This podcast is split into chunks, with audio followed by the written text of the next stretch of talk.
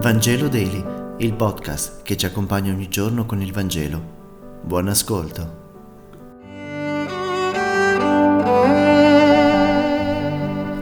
Mercoledì 10 agosto. Lettura del Vangelo secondo Giovanni, capitolo 12, versetti 24-26. In quel tempo Gesù disse ai suoi discepoli: in verità vi dico, se il chicco di grano caduto in terra non muore, rimane solo. Se invece muore, produce molto frutto.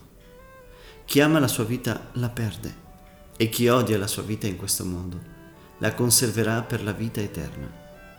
Se uno mi vuol servire, mi segua, e dove sono io, là sarà anche il mio servo. Se uno mi serve, il Padre lo onorerà.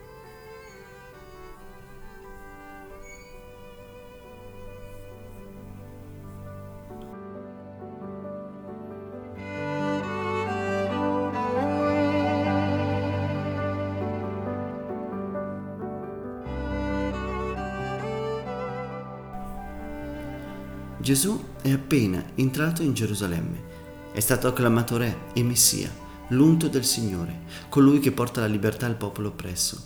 Tutti i titoli possibili sono stati utilizzati per definirlo, tutti i titoli onorifici. Sono titoli molto chiari, ma anche molto ambigui. Sono chiari per la promessa, ambigui per come li intende il popolo, cioè noi. Gesù sta finendo il suo giorno, comincia la sera, è la sera della passione. È la sera dove Gesù entra nell'ultima cena per compiere la sua vocazione. Tale compimento avviene in modo strano per noi, infatti avviene mentre viene l'ora delle tenebre, dove lui stesso entrerà nelle tenebre. Qui oggi finisce la sua azione ed inizia la sua passione, la passione di lui che è appassionato per l'umanità. Questa è la passione che libera, la passione del chicco di frumento che cade nella terra e muore. Questa è la passione di liberazione. Se solo noi Chiesa comprendessimo la verità e la grandezza di questo passo così usato e così bistrattato, se i politici comprendessero la verità di questa azione liberatoria data dal dono e non da mezzi potenti acquistati con la pelle dei poveri, se noi ricchi vedessimo quanto sangue viene sparso a causa nostra per difendere le nostre ricchezze, per farle crescere, per rispondere all'idolo del PIL, grande strumento di schiavitù per tutta l'umanità, se solo comprendessimo il segreto della sapienza del chicco.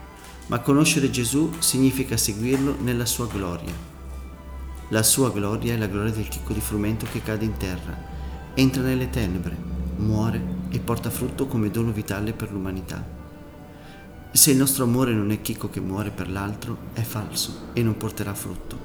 Chiederà frutti, pretenderà attenzioni, ma non porterà mai frutto. Più stoltezza di così, eppure questa stoltezza è il nostro idolo, noi l'abbiamo scambiata per saggezza. È proprio vero che noi continuiamo a chiamare bene ciò che è male e male ciò che è bene.